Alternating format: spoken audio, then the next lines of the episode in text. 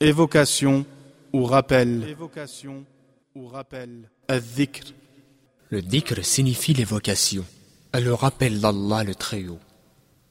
Celui-ci peut être accompli soit par la langue, soit par le cœur, mais la meilleure des formes de rappel est celle accomplie à la fois par le cœur et la langue. Allah, qu'il soit glorifié, ordonne aux croyants de se consacrer au dhikr. يا أيها الذين آمنوا اذكروا الله ذكرا كثيرا وسبحوه بكرة وأصيلا Ô vous qui avez cru, évoquez souvent Allah et glorifiez-le matin et soir.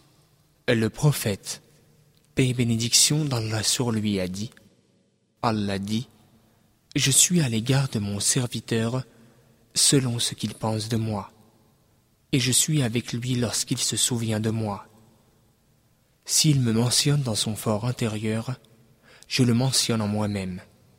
S'il me mentionne dans une assemblée, je le mentionne dans une assemblée encore meilleure. Hadith rapporté par Al-Bukhari. Une fois, le prophète, paix bénédiction d'Allah sur lui, demanda à ses compagnons Voulez-vous que je vous dise quelles sont vos meilleures actions? Les plus pures auprès de votre maître, celles qui vous élèvent le plus en degré, qui sont plus méritoires que de dépenser l'or et l'argent, ou de rencontrer vos ennemis, les combattre, ou qu'ils vous combattent? Les compagnons répondirent Oui. Alors il a dit Le rappel d'Allah. Mu'ad, qu'Allah l'un des compagnons du prophète, a dit un jour il n'y a rien qui préserve autant du châtiment d'Allah que le rappel d'Allah. Hadith rapporté par At-Tirmidhi.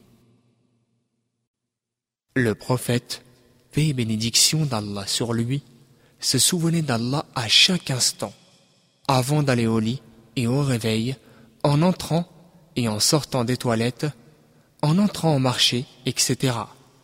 Certaines formules de dhikr incluent le tahmid, c'est-à-dire dire Alhamdulillah, louange à Allah.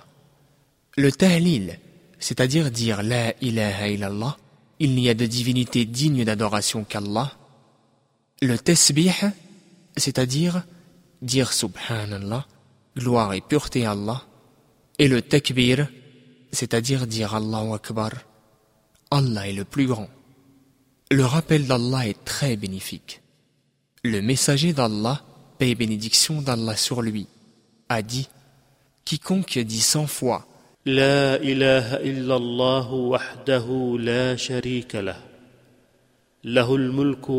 hamd, wa huwa ala kulli shay'in qadir.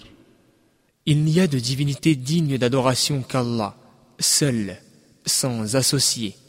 À lui la royauté, à lui la louange, et il est capable de toutes choses obtiendra la récompense de celui qui a franchi dix esclaves, cent bonnes actions lui seront inscrites, cent mauvaises actions lui seront effacées, et il sera protégé contre Satan en ce jour, du matin jusqu'au soir.